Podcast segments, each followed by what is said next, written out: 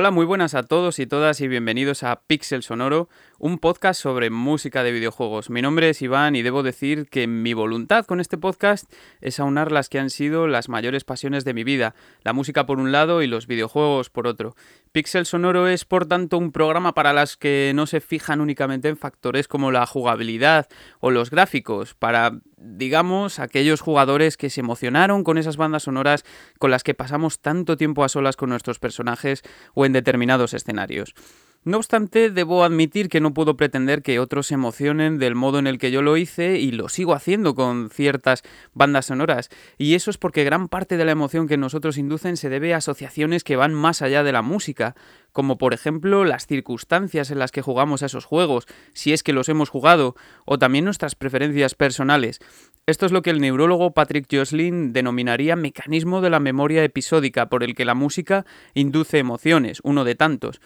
Hace unos días también me encontraba leyendo el libro Retromanía del autor Simon Reynolds, quien habla del peronista mm, Dylan Jones, que concibe al iPod como una caja de recuerdos y sobre la transferencia de memoria que supone el pasar tu música a otros. Pero esto, dice Reynolds, en definitiva no es cierto, porque los recuerdos que para nosotros evoca una música con la que hemos vivido ciertas experiencias puede estar vacía para otros. Y esto es lo que trato de expresar y el motivo por el que no puedo pretender tampoco que los oyentes se emocionen de la misma forma en que yo lo hago.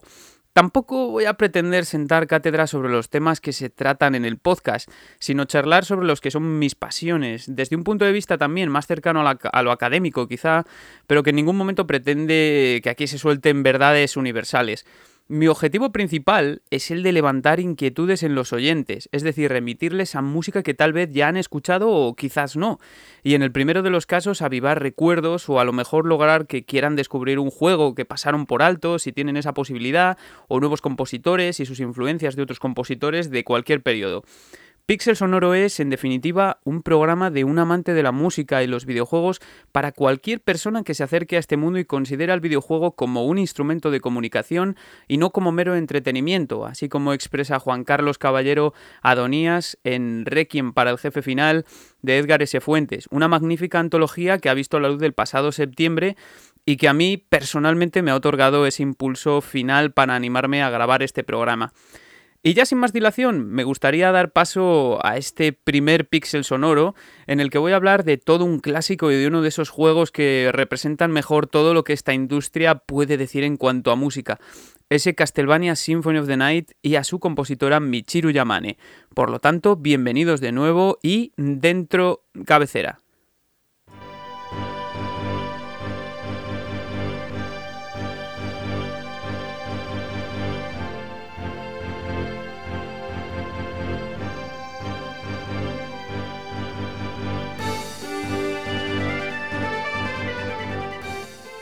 Y bueno, yo la verdad es que estoy aquí hablando muy alegremente de Castlevania Symphony of the Night como un clásico cuando yo descubrí esta saga eh, después de la salida de Lament of Innocence. De hecho, fue con Lament of Innocence de PlayStation 2 que salió en el año 2002 y yo lo jugaría pues cuando lo jugase, ya no lo recuerdo bien. Pero sí que recuerdo que la música de este videojuego me emocionó especialmente, porque me gustan además ese tipo de bandas sonoras que son tan creepy, con sonido gótico, mucho órgano, eh, no sé cómo decirlo. Y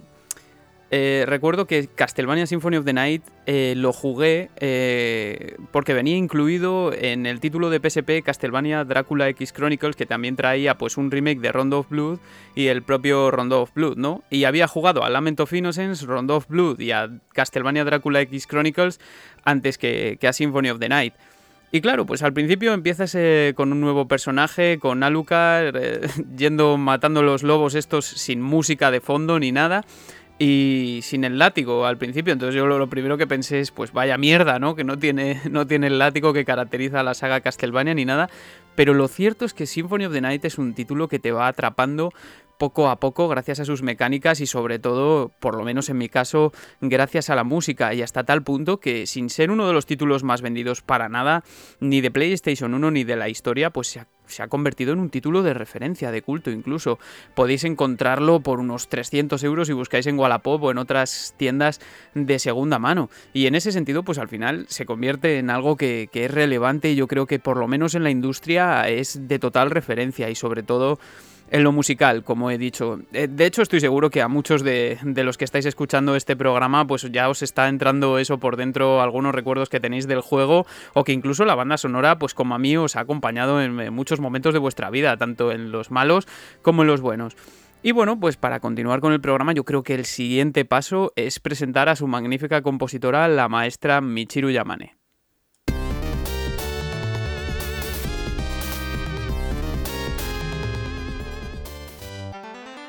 Michiro Yamane nace un 23 de septiembre de 1963 en la prefectura de Kagawa y se inicia oficialmente en la música con solamente 3 años de edad, y aunque los comienzos fueron complicados, puesto que se trataba de la alumna más joven de su clase, continuó yendo a la escuela a la que le había llevado su madre. Empezó estudiando órgano en un Yamaha eléctrico y aunque la mayoría de las canciones que tocaba eran principalmente rock de los 60 y de los 70, pues también disfrutaba escuchando a Johann Sebastian Bach, que a la postre ha sido una de las principales influencias en su carrera, como veremos más tarde.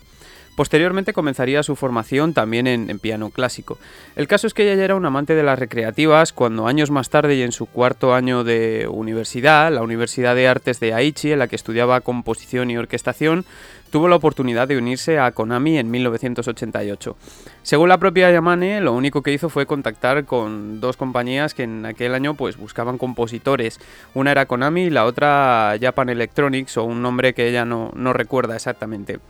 El caso es que indudablemente sus estudios en música barroca, con baja la cabeza y, también en clasicismo, condicionaron sobremanera la composición de la banda sonora de los Castlevania. Aunque sus influencias pasan por un buen número de compositores, tanto clásicos como pueden ser Mozart o Beethoven, románticos como Chopin u otros eh, posteriores ya del siglo XX como Rachmaninoff, Ravel o Debussy, pero también de grupos de metal progresivo como Dream Theater o de electrónica como Kraftwerk, algo que es reconocido también por la propia compositora. También lo sería la música del compositor Ryuichi Sakamoto, miembro de la famosa, en Japón, eh, Yellow Magic Orchestra, que innovó principalmente en el terreno de la música electrónica a partir del año 1978. Su primera aparición como compositora de manera casi íntegra fue para Nambare Goemon 2, que además fue publicado en CD en 1989. Durante los siguientes años daría lugar a varios trabajos en el seno del Sound Team de Konami, también conocido como Kukeya Club, tanto para MSX como para Game Boy, con títulos como Motocross Maniacs, Teenage Mutant Ninja Turtles, Fall of the Foot Clan y algunos más. Los inicios como compositora debieron ser complicados, puesto que pensemos que los eh, medios técnicos propios de las máquinas de 8 bit en lo relativo al sonido no debían ser suficientes para una compositora que se había formado en técnicas de orquestación para grandes orquestas, es decir, más complejo. Para que nos hagamos una idea, eh, si NES podía sintetizar únicamente tres notas simultáneas, la limitación es patente, aunque según la compositora desarrolló el recurso de la imitación para explotar lo máximo posible las limitaciones técnicas con las que contaba. Y ya no hablemos si, si, se trata de Game Boy, que contaba con el, con el chip PSG, es decir, dos canales para sonido y uno para ruido. Para ello se apoyó en las invenciones y sinfonías de Bach, que son básicamente un, conjunto de 30 composiciones que Bach escribió entre 1717 y 1723 y que empleó a modo método de, de ejercicio de aprendizaje para educar a sus alumnos, y en los que precisamente se utilizan la fuga y el canon como recursos predominantes, algo que luego se va a manifestar recurrentemente en Castlevania. Posteriormente jugaría un importante papel en títulos como Tana Twinbee y su sucesor en Super Nintendo, en Asterix o en Vendetta, aunque su trabajo para los títulos Rocket Knight Adventures contra Hard Cops y su primero de muchos Castlevania, que fue Castlevania Bloodlines de 1994 para Sega Mega Drive, pues fue lo que supuso un auténtico impulso para su carrera. Es trabajando en la banda sonora de este último, Castlevania, cuando Michiru Yamane asocia la temática vampírica a su propia formación musical basada en el barroco y el clasicismo principalmente, lo cual tuvo que integrar junto con otros sonidos más propios del rock o con los llamados bajos dinámicos que también son propios de la música electrónica. En este periodo tuvo la ocasión de trabajar con el célebre Yamaha IM2612, el chip de sonido de Sega Mega Drive, un chip de sonido un tanto inferior al Sony SPC 700 que montaba su rival más directa Super Nintendo, pero que aún así dio eh, un magnífico resultado como podemos estar escuchando en la música que suena en el background, que es precisamente uno de los temas iniciales de Castlevania, de Castlevania Bloodlines. Antes de hablar de la época de Symphony of the Night y tal como señala Edgar Fuentes en un artículo para Vandal Music dedicado a esta compositora, debe tenerse en cuenta que Konami había reestructurado la compañía previamente, lo que llevó a Yamane a ser integrada en el equipo de audio de Konami Computer Entertainment Tokyo. Su primer proyecto fue precisamente Symphony of the Night, para el que contó con la superioridad técnica que le brindaba ya el sistema PlayStation en aras de poder dar rienda suelta a su creatividad, aunque también saldría en Sega Saturn. Esto lo hizo contando con un gran número de recursos que pueden encontrarse a lo largo de toda su obra, de los cuales hablaremos en este programa también, aunque sin lugar a dudas es su formación en música clásica y barroca lo que deja mayor impronta en este título. Y es que si de algo puede hacer gala la compositora japonesa es de haber creado un sonido propio a través de la mezcla de elementos y recursos compositivos pues muy heterogénea que adquiere sentido bajo ciertos rasgos propios de la música del barroco. Además, es importante resaltar que estuvo totalmente involucrada en el equipo de desarrollo del juego, es decir, que sabía del estado del desarrollo en tiempo real y eso le permitía acceder al apartado visual mientras componía. Michiru Yamane ha reconocido abiertamente que sin las capturas de escenarios o los storyboards otorgados por el equipo no hubiese obtenido la inspiración necesaria para componer sus obras. Esto es particularmente interesante, teniendo en cuenta que la práctica totalidad de los Castlevania, pero de una forma más pronunciada si cabe en este caso, la música describe el escenario en el que se está jugando de una manera que puede parecer en un principio imperceptible, pero que llega a aportar un carácter muy especial a lo que se está jugando, si se piensa en ello es lo que tiene que la saga Castlevania haya sido constituida por juegos que en mayor o menor medida están divididos en pantallas o escenarios independientemente de su estilo Metroidvania, que por cierto se inaugura en este Symphony of the Night. Por ejemplo, esto se manifiesta también en títulos de, los títulos de PlayStation 2 como Lament of Innocence y Curse of Darkness. En propias palabras de la compositora, también para estos juegos el proceso de composición involucraba a Koji Igarashi, que es el productor de la serie Castlevania, uno de los, de los más famosos, quien iba señalando a Yamane pues, el tipo de música que consideraba más apropiada para una serie de scripts en estado temprano. Otros títulos de Castlevania en los que trabajó son Harmony of Dissonance y Aria of Sorrow para Game Boy Advance, Portraits of Ruin, eh, Castlevania Order of Ecclesia en 2008 eh, año después del cual abandonó Konami para convertirse en compositora freelance, de la cual pues nos interesa particularmente o me interesa particularmente a mí en este punto pues su trabajo en el título Bloodstained Ritual of the Night que salió en 2019 y que también contaba con la dirección de Koji Igarashi y que al final es un Castlevania encubierto. Si queréis eh, mirarlo podéis, podéis comprobarlo por vosotros mismos. Es prácticamente hasta el arte es similar a Castlevania, la jugabilidad, en fin. Em, esto se produjo pues debido a una incipiente necesidad que tenía la propia compositora de desempeñar de manera más personal eh, como lo propio, o sea, no encontrarse atada, aunque como hemos eh, visto vuelve al redil de alguna forma.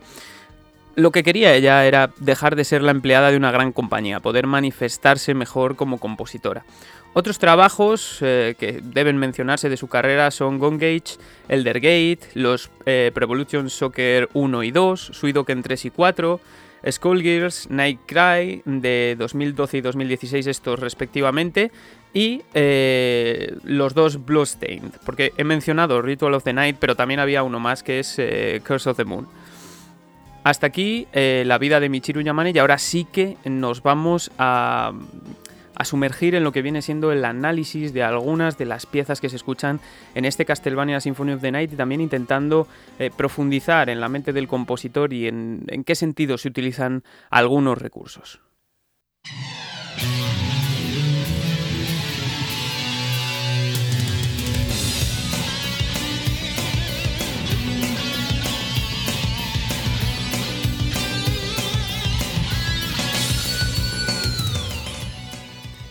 Bueno, para situarnos en el contexto, tenemos que decir que Castlevania Symphony of the Night fue lanzado en 1997 eh, originalmente para las plataformas PlayStation y Saturn, aunque llegaría más tarde a otras como Xbox Live y como ya he mencionado el título de PSP Drácula X Chronicles. Y la banda sonora fue publicada por Konami en 1997 bajo el título de Akumajo Drácula X Geka no Nocturne, ¿no? Eh, la historia de Castlevania comienza, de este Castlevania, comienza en 1792 con la victoria de Richter Belmont sobre el conde Drácula que habíamos dejado en el anterior juego, inmediatamente hablando, cronológicamente, que es Rondo Blue.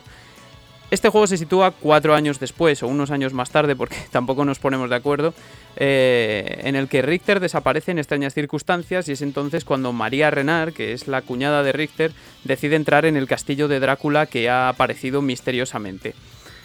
La desaparición de Richter y la aparición del castillo, cuando no se debe, cuando no debería haber aparecido, eh, es lo que hace que, se produzca una especie de desequilibrio eh, en las fuerzas del bien y del mal que consiguen despertar a Alucard, que estaban como en un estado de ensoñación o de privación de la conciencia. Una hibernación, digamos. Eh, entonces, debido a este desajuste, pues se despierta y, sin saber qué está sucediendo en el castillo, pues eh, entra a averiguarlo. Antes debería decir que además Shaft, que es eh, un siervo de Drácula, pues está, ha tomado la mente de, Richter, ¿no? Y le hace creer que es el dueño del castillo. Todo esto pues se suma para, para conseguir este desequilibrio en las fuerzas que consiguen despertar a Lucar y es aquí cuando empieza nuestra aventura. Este juego es especial no solo por la mecánica RPG que introdujo, además de, la forma Metroidvania, que, luego se ha hecho muy famosa, celebérrima y ha sido seguida por muchos juegos,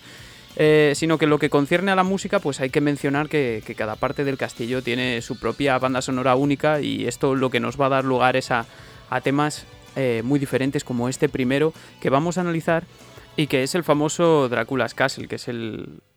track que suena en la primera fase cuando tomamos finalmente el control de Alucard y nos dirigimos al, al castillo de Drácula. Entonces, eh, tengo claro que ha habido tracks antes, o sea, hay tracks antes como Prologue, este que estábamos escuchando, Nocturne in the Moonlight y, también el Prayer, que se, inspira en la composición de Mikius Aitu para, para, para Rondo of Blood, que es como un rezo que se escucha en el menú del juego, que entonces era como una especie de canto llano y ahora eh, tendía más a música un poco más tardía, quizás eh, del Renacimiento un poco antes, por la complejidad de las voces, pero ese en concreto no me interesaba. Quería, quería escuchar Drácula's Castle porque me he dado cuenta, a propósito de las, de las influencias que, la compositora admite tener de, de Johann Sebastian Bach, eh, al que dedicó incluso su, su trabajo de, de, fin de estudios en la, en la universidad, que hay ciertas características de la música de Bach, sobre todo la música sacra, que se pueden aplicar a este Castlevania y que le confieren eh, ese toque tan característico que tiene, que relacionamos casi automáticamente eh, con, el ámbito, con el ámbito eclesiástico, sacro, que, nos remite el castillo de Drácula también, de esa tradición eh, católica. ¿no? nosotros realmente estamos muy, estamos muy familiarizados con ello, pero a lo mejor tenemos que entender que en Japón esto es algo exótico, aunque ellos lo, estén estudiando también, lo estén cursando en estudios universitarios. Y para ello me gustaría que escuchásemos en primer lugar esta pieza.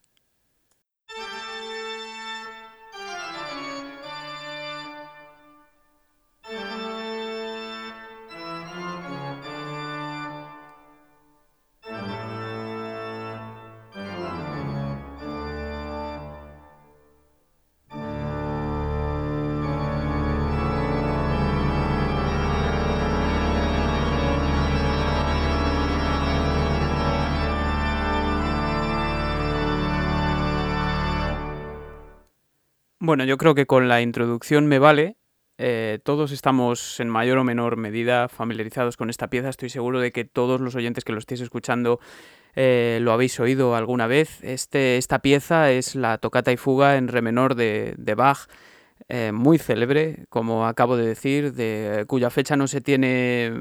total seguridad, digamos, ni siquiera se sabe si, el destino de, esta tocata era, era tocarla en un ambiente sacro, como era la, la mayoría eh, de los mm, o para lo que se destinaba a este tipo de, piezas, sino que, hay algunas teorías que dicen que podía ser eh, una pieza utilizada para probar órganos, pero bueno, no, tampoco nos vamos a meter en, en esos temas. Lo que a mí me interesa es ver algunas características que se encuentran en este pequeño fragmento y que al final se van a trasladar al imaginario que Michiru Yamane quiere dar a toda la saga Castlevania y que estoy seguro de que si algún fan de Castlevania ha escuchado este fragmento ha reconocido alguna de ellas. La primera, la primera que utiliza Michiru Yamane prácticamente en cada tema, eh, es raro que no aparezca alguna vez, es esta cadencia característica que hemos eh, escuchado al final, eh, la que se pasa de la, digamos, si hay algún músico que me está escuchando lo entenderá, en un acorde mayor se pasa de la cuarta justa, o sea, en la tríada la segunda nota sería la cuarta justa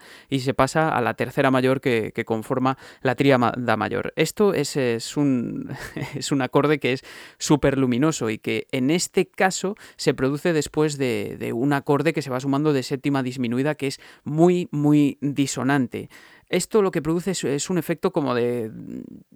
No lo sé, no sé expresarlo bien, de, lucha, digamos, entre el bien y el mal, que es lo que se va a escuchar sobre todo en muchas introducciones de, de Michiru Yamane. Además de una célula característica que es, digamos, el silencio de corchea y las dos semicorcheas, el tirurí, tirurí, lo vamos a tener prácticamente en cada tema, como vamos a escuchar ahora en el Drácula's Castle, eh, al igual que esa melodía, eh, que, esa melodía que, que contiene tiene unas disonancias, una serie de disonancias que se producen melódicamente, no armónicamente, saltos de tritono, de segunda menor eh, y Menos medida de, séptimas, ¿verdad? Pero sí que digamos que el tritono y la segunda menor están muy muy presentes en las, en las melodías de Michiru Yamane que sin embargo se suelen resolver en este tipo de acordes luminosos que se pueden producir en, modo mayor o también en modo menor. En cualquier caso, eh, lo que esto sugiere a nivel, a nivel compositivo, digamos, es que eh, hay un héroe eh,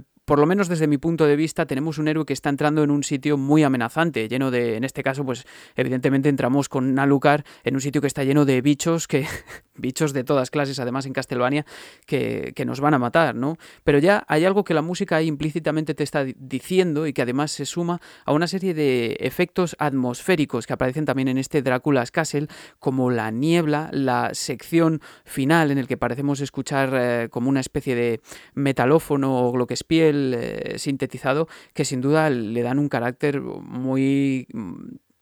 muy, muy, representativo al final de lo que, de lo que se quiere eh, decir con, con, este, con este nivel.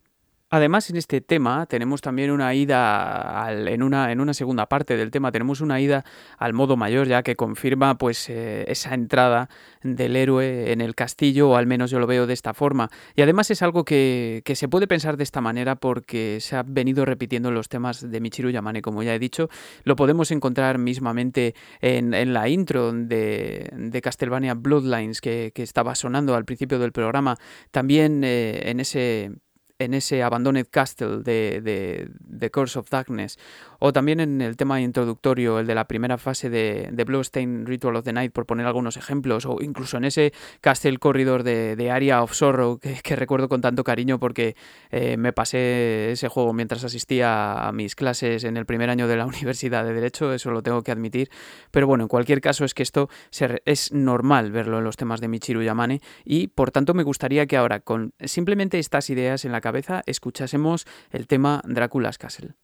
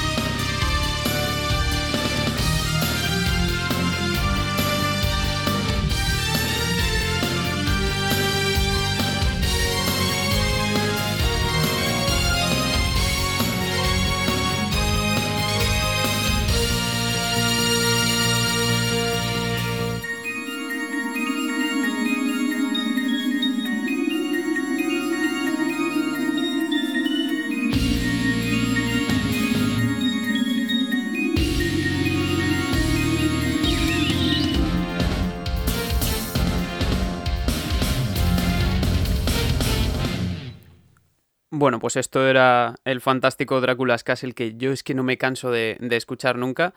Y no sé si habéis apreciado esa pequeña pugna que hay entre motivos que son disonantes y los que resuelven las frases que normalmente pertenecen a esta cadencia de la que hablaba, además de, bueno, pues de esas pequeñas células de semicorcheas a contratiempo, cuya sonoridad es, parecida a la de la tocata en re menor, aunque debo decir que la partitura de Bach eh, es, es una corchea a tiempo con una floritura, pero bueno, el caso es que eso no importa. Lo que me interesa es que si nos fijamos, la propia música nos está contando muchas cosas sobre el contexto en el que nos situamos al jugar. Por ejemplo, la guitarra eléctrica de Takayuki Fuji, que no he mencionado todavía y que aporta junto con la batería y el bajo ese componente rock, además en esta, en esta composición el, bajo es particularmente potente, pues también es una especie de señal de, de fortaleza, al igual que en la última sección lo es de soledad, de frío, de desamparo pues lo que viene siendo también ser el hijo de Drácula en un castillo que está petado de monstruos, vamos. Pero eh, continuando con esta influencia del barroco en las composiciones de Michiru Yamane, me parece muy interesante avanzar al tema que suena en la, en la zona llamada Long Library, eh, la gran biblioteca que es muy importante además en el juego, que es un gran corredor donde encontramos a enemigos bastante fastidiosos como los libros voladores estos o los muebles que flotan y, donde reside además el maestro bibliotecario que es quien nos vende las mejoras y los ítems y, y así que es una zona a la que tenemos que acudir con recurrencia. Y antes de seguir hablando de esto me gustaría que escuchaseis este pequeño fragmento.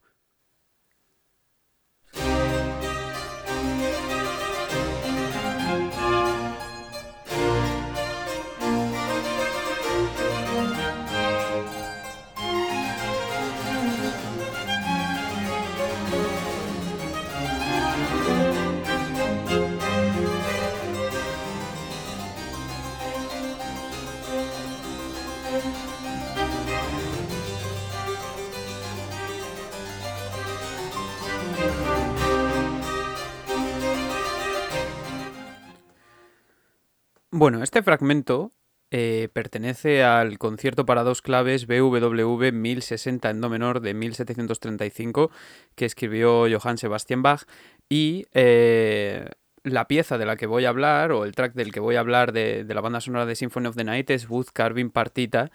que suena como decía en, la, en, la, en el stage que se llama The Long Library. Eh, al definirlo como partita, pues mm, deberíamos decir que partita fue, fue definida en el siglo XVII, en el siglo anterior a Bach, o en la mayor parte anterior, por eh, Girolamo Frescobaldi como, como una serie de, de, variaciones y al final es lo que es este Wood Carving Partita. Lo que pasa es que a mí me recuerda la sonoridad a la de, a la de un concierto eh, para clave y para esto pues tenía que hacer referencia a los conciertos para clave de Bach que, que sin duda fueron uno de los primeros conciertos eh, para este instrumento o una serie de conciertos que el compositor escribió en, en su etapa como director del Collegium Musicum de Leipzig entre 1729 y 1741 aproximadamente. Eh, aquí podemos ver como, en este Wood Partita sí que se mantienen algunas características del estilo internacional de concierto que, que, definieron en el siglo anterior Corelli I y después Vivaldi eh, como principales representantes, como bueno, pues algunas características como el ritmo motórico, el bajo continuo, también se aprecia aquí un amago de ritornello, que en, los conciertos de baja es claro, pero aquí no, pues porque evidentemente se trata de la música de un videojuego. Y, hay una sonoridad que, se quiere buscar y que es y que queda patente, pero, pero yo creo que al final no se trata de, de una forma original, aunque, aunque aunque en este caso la compositora logra esa sonoridad que, nos remite al barroco. Eh, en otras composiciones de Yamane, pues también eh, encontramos el mismo motivo repetido a diferentes alturas o, por terrazas, que es también una característica del barroco. Eh, vale, para que nos entendamos, un motivo para, por terrazas sería esto en una composición de Yamane.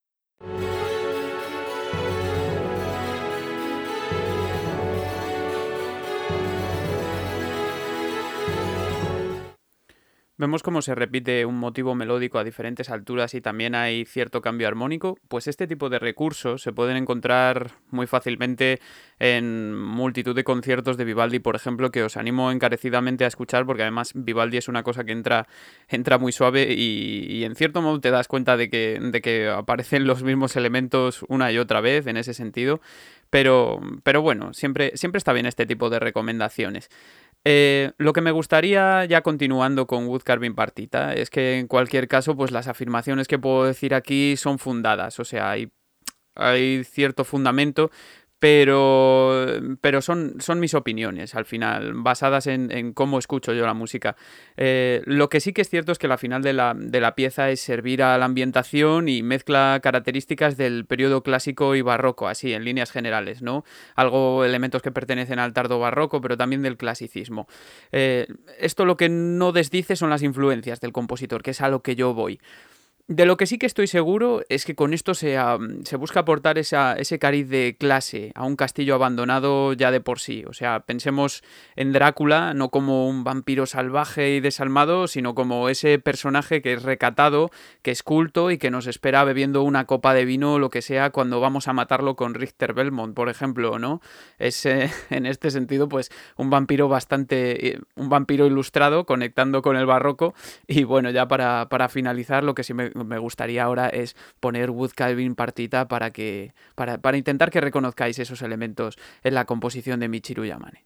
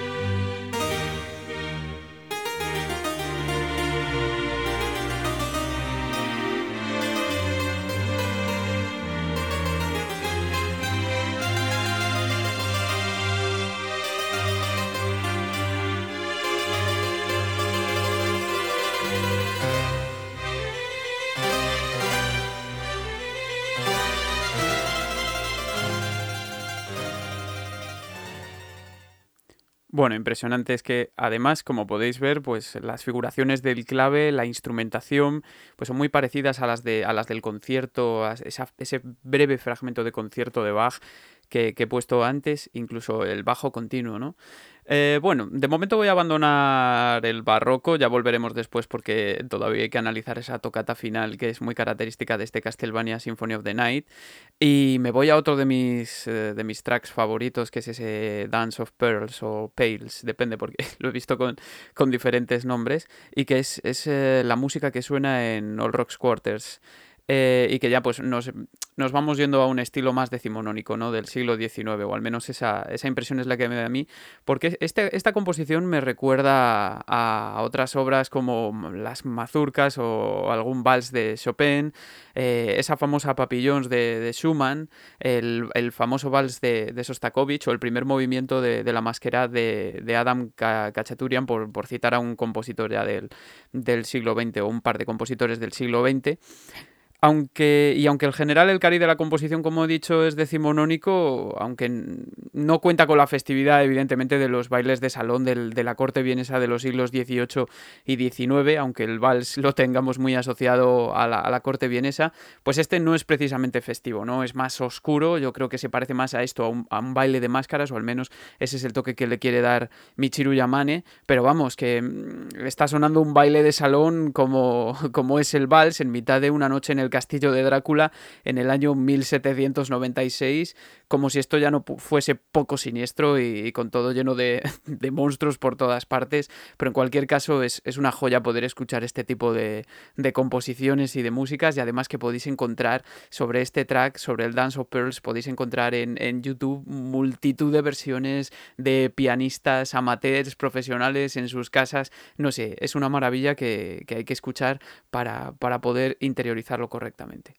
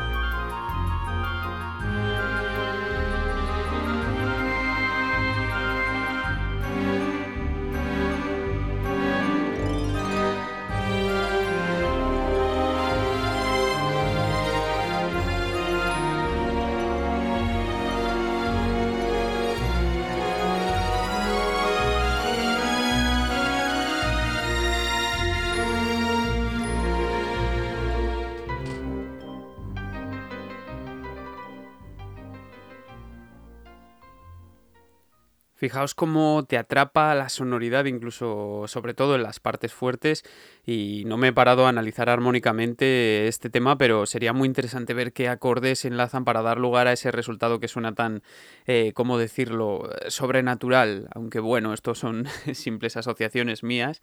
Eh, iba a decir que me suena también a la, a la, Inglaterra victoriana, eso que solemos llamar gótico, pero, pero prefiero lo del baile de máscara, sinceramente. Y continuando con la, con la, banda sonora, con este análisis, te, ahora vamos a un tema que a mí me resultó muy curioso, me sigue resultando muy curioso en su día y que yo creo que es fruto de esa variabilidad de escenarios que hay en este juego, que es el, el tema Wandering Ghost, que es el, el, track 24 de la banda sonora y que suena en el, en el escenario que es el, en el Coliseo. Eh, aquí mmm, se introduce una interpretación de, de, guitarra que corrió a cargo de Oyaji Sama, eh, igual que, fue el mismo guitarrista que grabó en Prologue y en, y en Festival of Servants. Y, tiene, ¿cómo decirlo? Eh, cuando se lo puse a mi pareja, dijo que se parecía a una canción de Bisbal, y es verdad que es, muy farandulero, ¿no? Tengo que enlazarlo con, otras composiciones posteriores de, de Michiru Yamane, como, como Slash o el tema introductorio de, de Bloodstained de Ritual of the Night también, que tiene ese carácter flamenco español, ¿no? No sé si buscado aposta, desde luego, pero sí que, eh, si os fijáis, este carácter que para ellos es exótico de, la música española, de, de la música tradicional española del flamenco, que se encuentra también en, otras composiciones, como me estoy acordando ahora del,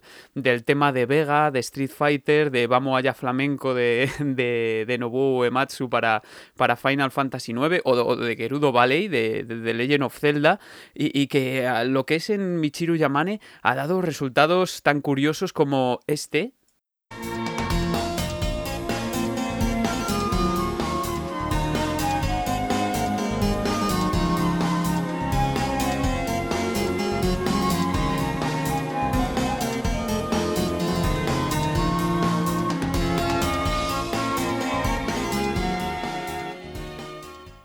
Este del que comentaba algún usuario de, YouTube que se parecía a Camela, yo me meaba de la risa porque en cierto sentido eh, es verdad, claro. O, o también podíamos poner este fragmento.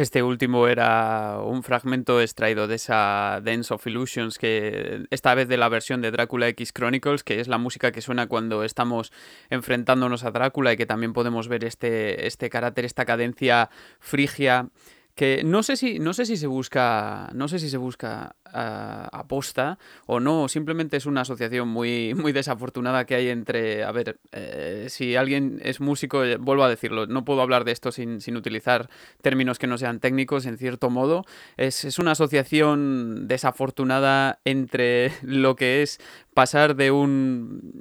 de una escala menor melódica a una escala menor armónica y quedarse en el quinto grado eh, esto lo que te da cuando, cuando estás haciendo, cuando estás describiendo un motivo por terrazas, como sucede en el primer fragmento que he puesto, eh, es que te da la sensación de estar haciendo una cadencia ya no frigia, sino flamenca, ¿no? Y por eso a este usuario de YouTube le suena, le suena a Camela que para nada, ya os digo, para nada es desacertado porque es precisamente lo que es. Lo que no puedo asegurar es que es algo que se busque aposta, pero sí que en los compositores japoneses es muy, es muy propio a este tipo de, exotismo para ellos, que además suele, sonar en niveles como, no sé, desiertos, sitio donde, de sitios donde hace mucho calor, no sé, o donde se asocian a plazas de toros, no, no sé cómo decirlo en este sentido, pero sí que ahora vamos a escuchar este Wandering Ghosts que, vais a verlo, no, para mí no pega mucho con, todo el ambiente del castillo, pero sin duda no deja de ser una, una gran pista de música que, escuchar y, que, en fin, vosotros lo vais, a, lo, vais a poder apreciar simplemente con la escucha y además aquí en España eso lo reconocemos, otra cosa no. Al vuelo, aquí tenéis Wandering Ghosts.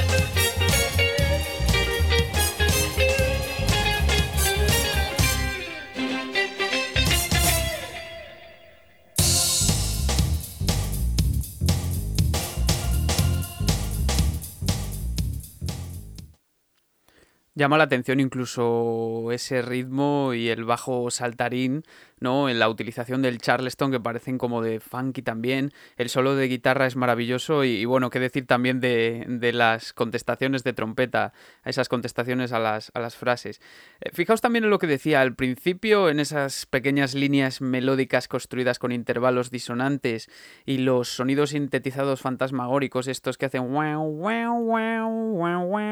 o algo así, ¿no? Que, lo que te están advirtiendo, pues al igual que pasaba en Drácula's Castle, aunque esta, aunque esta pieza tiene otro cariz, es de que sigues en el castillo, que aquí todo muy guay y mucha fiesta, pero que no te relajes que te van a matar. Y vemos como incluso ahora pues tampoco se abandona el componente barroco con la introducción del clave sintetizado. Eh, con todo, pues a ver, yo creo que es claro que el carácter flamenco que se le quiere dar a este tema, al menos, pero en el que tampoco se pierden las formas, no estamos perdiendo la esencia castelvania, es, es maravilloso el resultado general. Y con esto pues voy a ir al siguiente tema, que es tal vez el más famoso de toda la banda sonora. Si hay algún fan de Castlevania escuchando esto, estoy casi seguro que estaba deseando que apareciese. Y donde Yamane pues muestra sus influencias de, rock y heavy metal y donde vuelve a aparecer la guitarra de Takayuki Fuji, al igual que pasaba en, en Drácula's Castle. Y este es... Eh, The Tragic Prince, que es el, famoso tema que suena en la torre del reloj, donde aparecen, por ejemplo, esas cabezas de medusa voladoras que son también eh, tan típicas de la saga Castlevania, y sobre todo las arpías que son... Eh, a, mí ese tipo de enemigos me parecen especialmente eh, jodidos, lo cual no resta, por supuesto, valora la banda sonora, si acaso más todavía porque te está haciendo ameno el, el nivel, un nivel en el que además tienes que ir ascendiendo, o sea, el movimiento es vertical y en el que, pues, en fin, eh, si tienes una banda sonora que te esté acompañando de fondo, pues siempre ayuda. En fin, eh, uno de mis temas favoritos también porque me gusta, los que me conocen saben que me gusta mucho el rock y el heavy metal y aquí vemos aparecer, aparte de la guitarra eléctrica, pues eh, otros componentes como por ejemplo el doble bombo en cierto momento, aunque bueno, eh, es cierto que en, esta, en este momento los medios con los que cuenta PlayStation tampoco, aunque fueron revolucionarios en, su momento, pues tampoco eh, ahora mismo nos parecen la leche y eso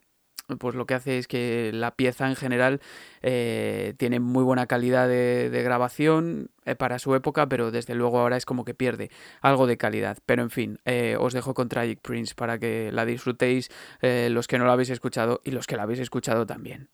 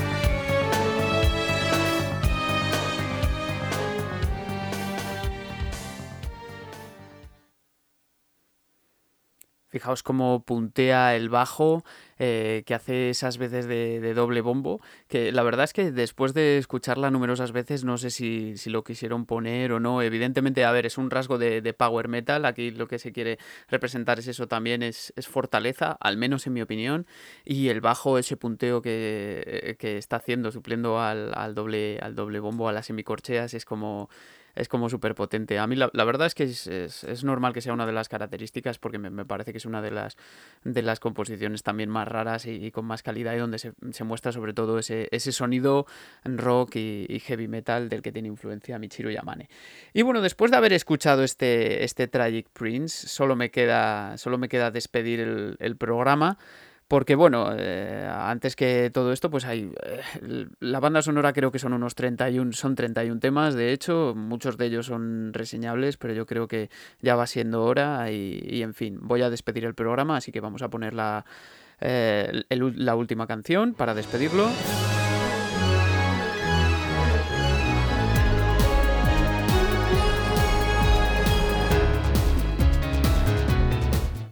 No, va, era broma.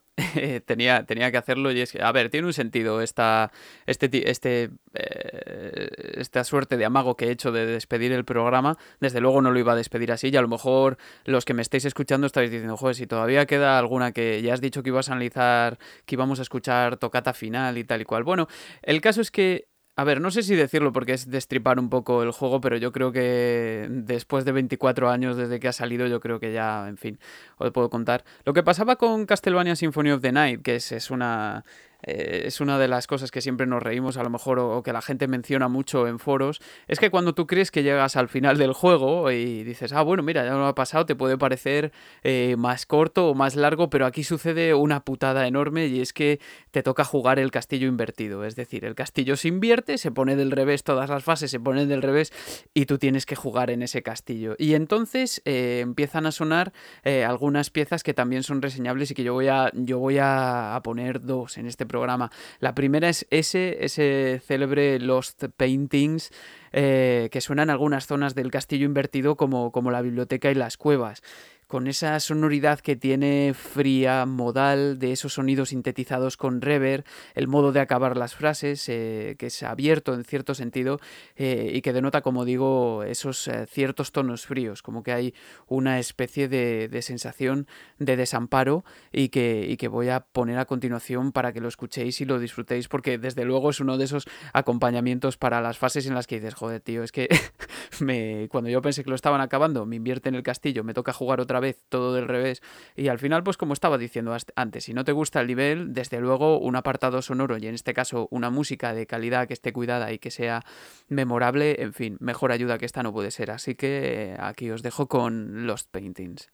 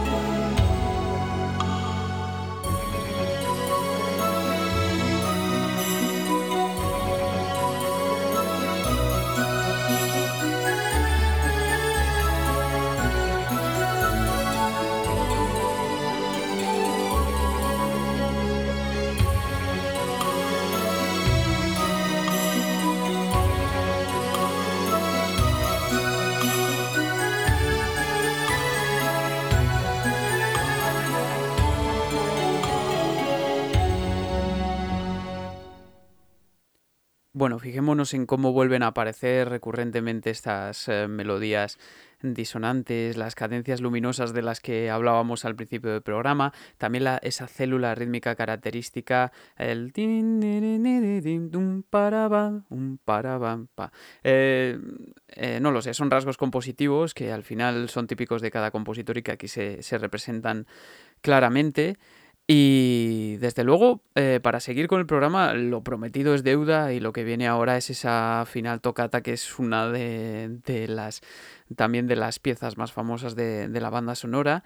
Eh, que nos acompaña durante gran parte de este castillo invertido. Y para esto tenemos que hablar de, la influencia que tuvo en, otra vez de nuevo Johann Sebastian Bach, un libro que se llamaba Fiori musicali di diversi composizioni, toccate, Kyrie, canzoni, capricci, ricercari in partiture a 4 de 1635, que fue escrito por, por Frescobaldi y en el que, entre otras cosas, se, dan parámetros de, lo que debe ser una, una tocata. ¿no?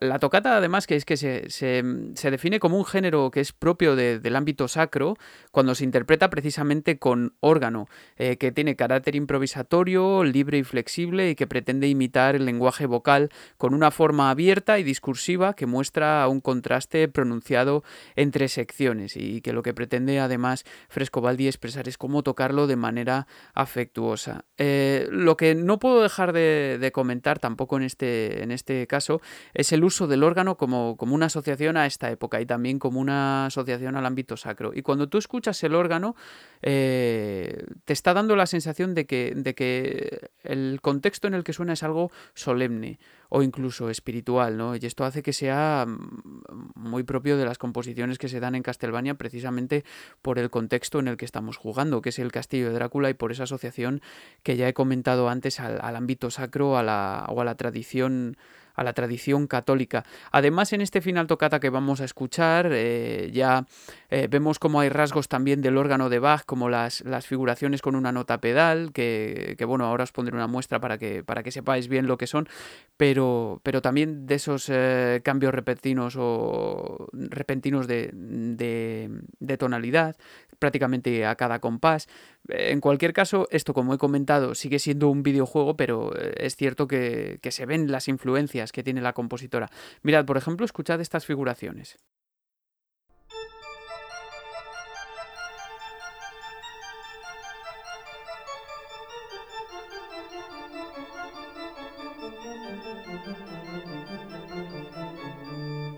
O estas otras.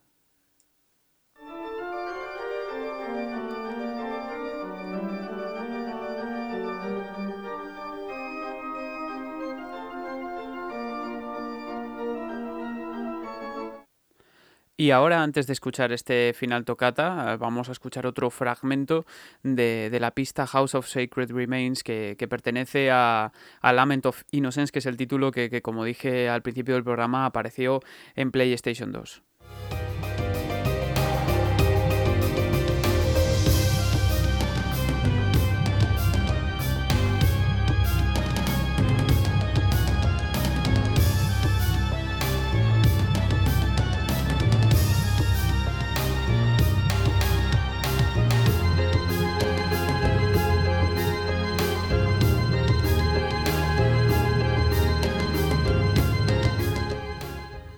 Bueno, a propósito de eso, antes de que, de que sonase final tocata, no podía dejar pasar la oportunidad de hablar de este tipo de, recursos, de figuraciones que aparecen a lo largo de toda la saga Castlevania y que de hecho la caracterizan, eh, la caracterizan sin, ir más lejos, ese tema mítico que es Bloody Tears, que entre otros que, todos eh, los fans de Castlevania e incluso gente que no lo haya jugado pero que haya eh, sea seguidora del mundo de los videojuegos, pues lo tiene en la cabeza ese tipo de figuraciones que tienen una nota pedal. Eh, tanto, tanto más grave como más aguda y sobre la que se va reproduciendo la melodía, que además normalmente se suele transportar a otras tonalidades y que además es, es como típico también de la tocata de Bach, ¿no?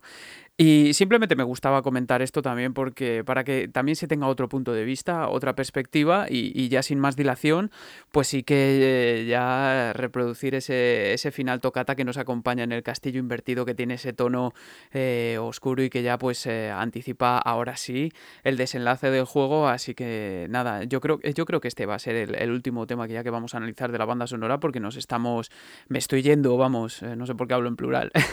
me estoy yendo ya a más de una hora de duración del programa y tampoco quisiera que, fuesen excesivamente largos para, no sobrecargar, eh, así que nada, os dejo con este final tocata para que lo disfrutéis.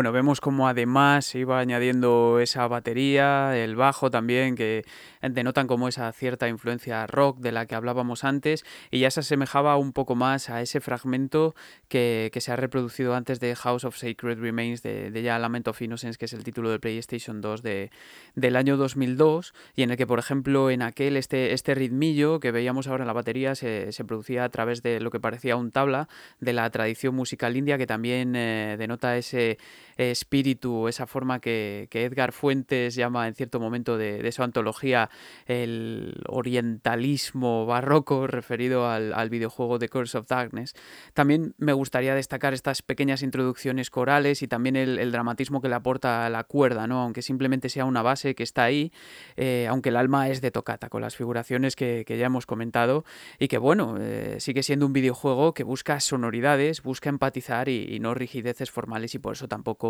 podemos hablar de, que sea una tocata como tal, pero está claro que, como ya he repetido eh, varias veces a lo largo de este programa, las influencias están ahí. Y con esto ya me gustaría pasar a la, última sección y ir despidiendo el programa.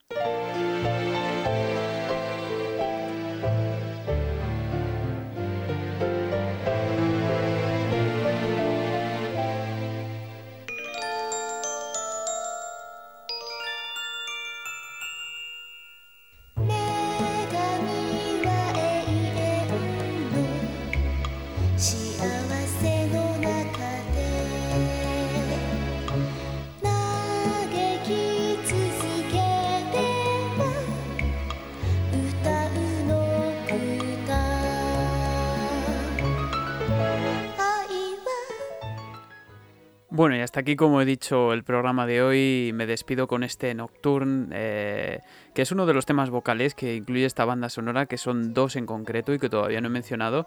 Este Nocturne, por un lado, como he dicho, y I Am the Wind, que, fueron interpretados por Hekiru Shina y Cynthia Harrell, respectivamente. Y el segundo compuesto por, por Rika eh, Muranaka, eh, Tony Hayes y, y Jeff Lorber, ¿no?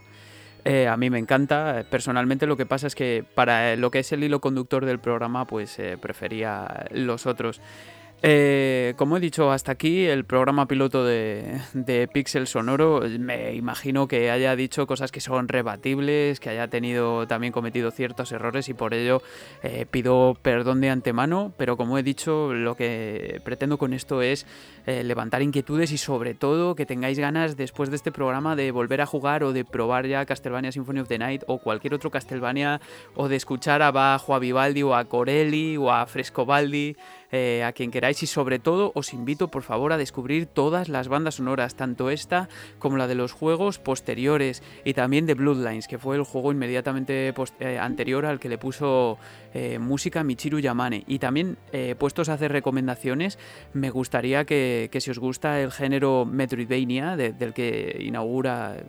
más o menos Symphony of the Night, es inaugurador, pues que, juguéis a otros títulos con música maravillosa que han salido eh, últimamente como Ori and the Will of the Wisps o también Hollow Knight, por decir algunos que a mí me gusta este tipo de género. Y bueno, pues ya sin más dilación pongo, pongo la cabecera que sonó al principio y, con esto me despido de todos vosotros. Espero que os haya gustado. También espero comentarios el día en que suba esto a la plataforma iBox, que no sé qué día va a ser. Espero comentarios vuestros, espero sugerencias, que me digáis qué os ha parecido, si sois fans de Castlevania, si no, si os ha animado a probarlo y también, ya os digo, eh, sugerencias para, para, juegos futuros, no sé, hasta hace poco estuve haciendo como una lista de, de, los juegos de los que podría hablar, de las bandas sonoras y aquellas que me han gustado más en, en toda mi vida y también otras que me gustaría descubrir y juegos que a mí mismo me gustaría redescubrir simplemente por la música. Y, me he dado cuenta de que la lista es, es, inmensa, entonces todavía no sé lo que voy a hacer, pero desde luego espero vuestros comentarios. Eh, esto, ha sido, esto ha sido Pixel Sonoro eh, y un saludo para todos.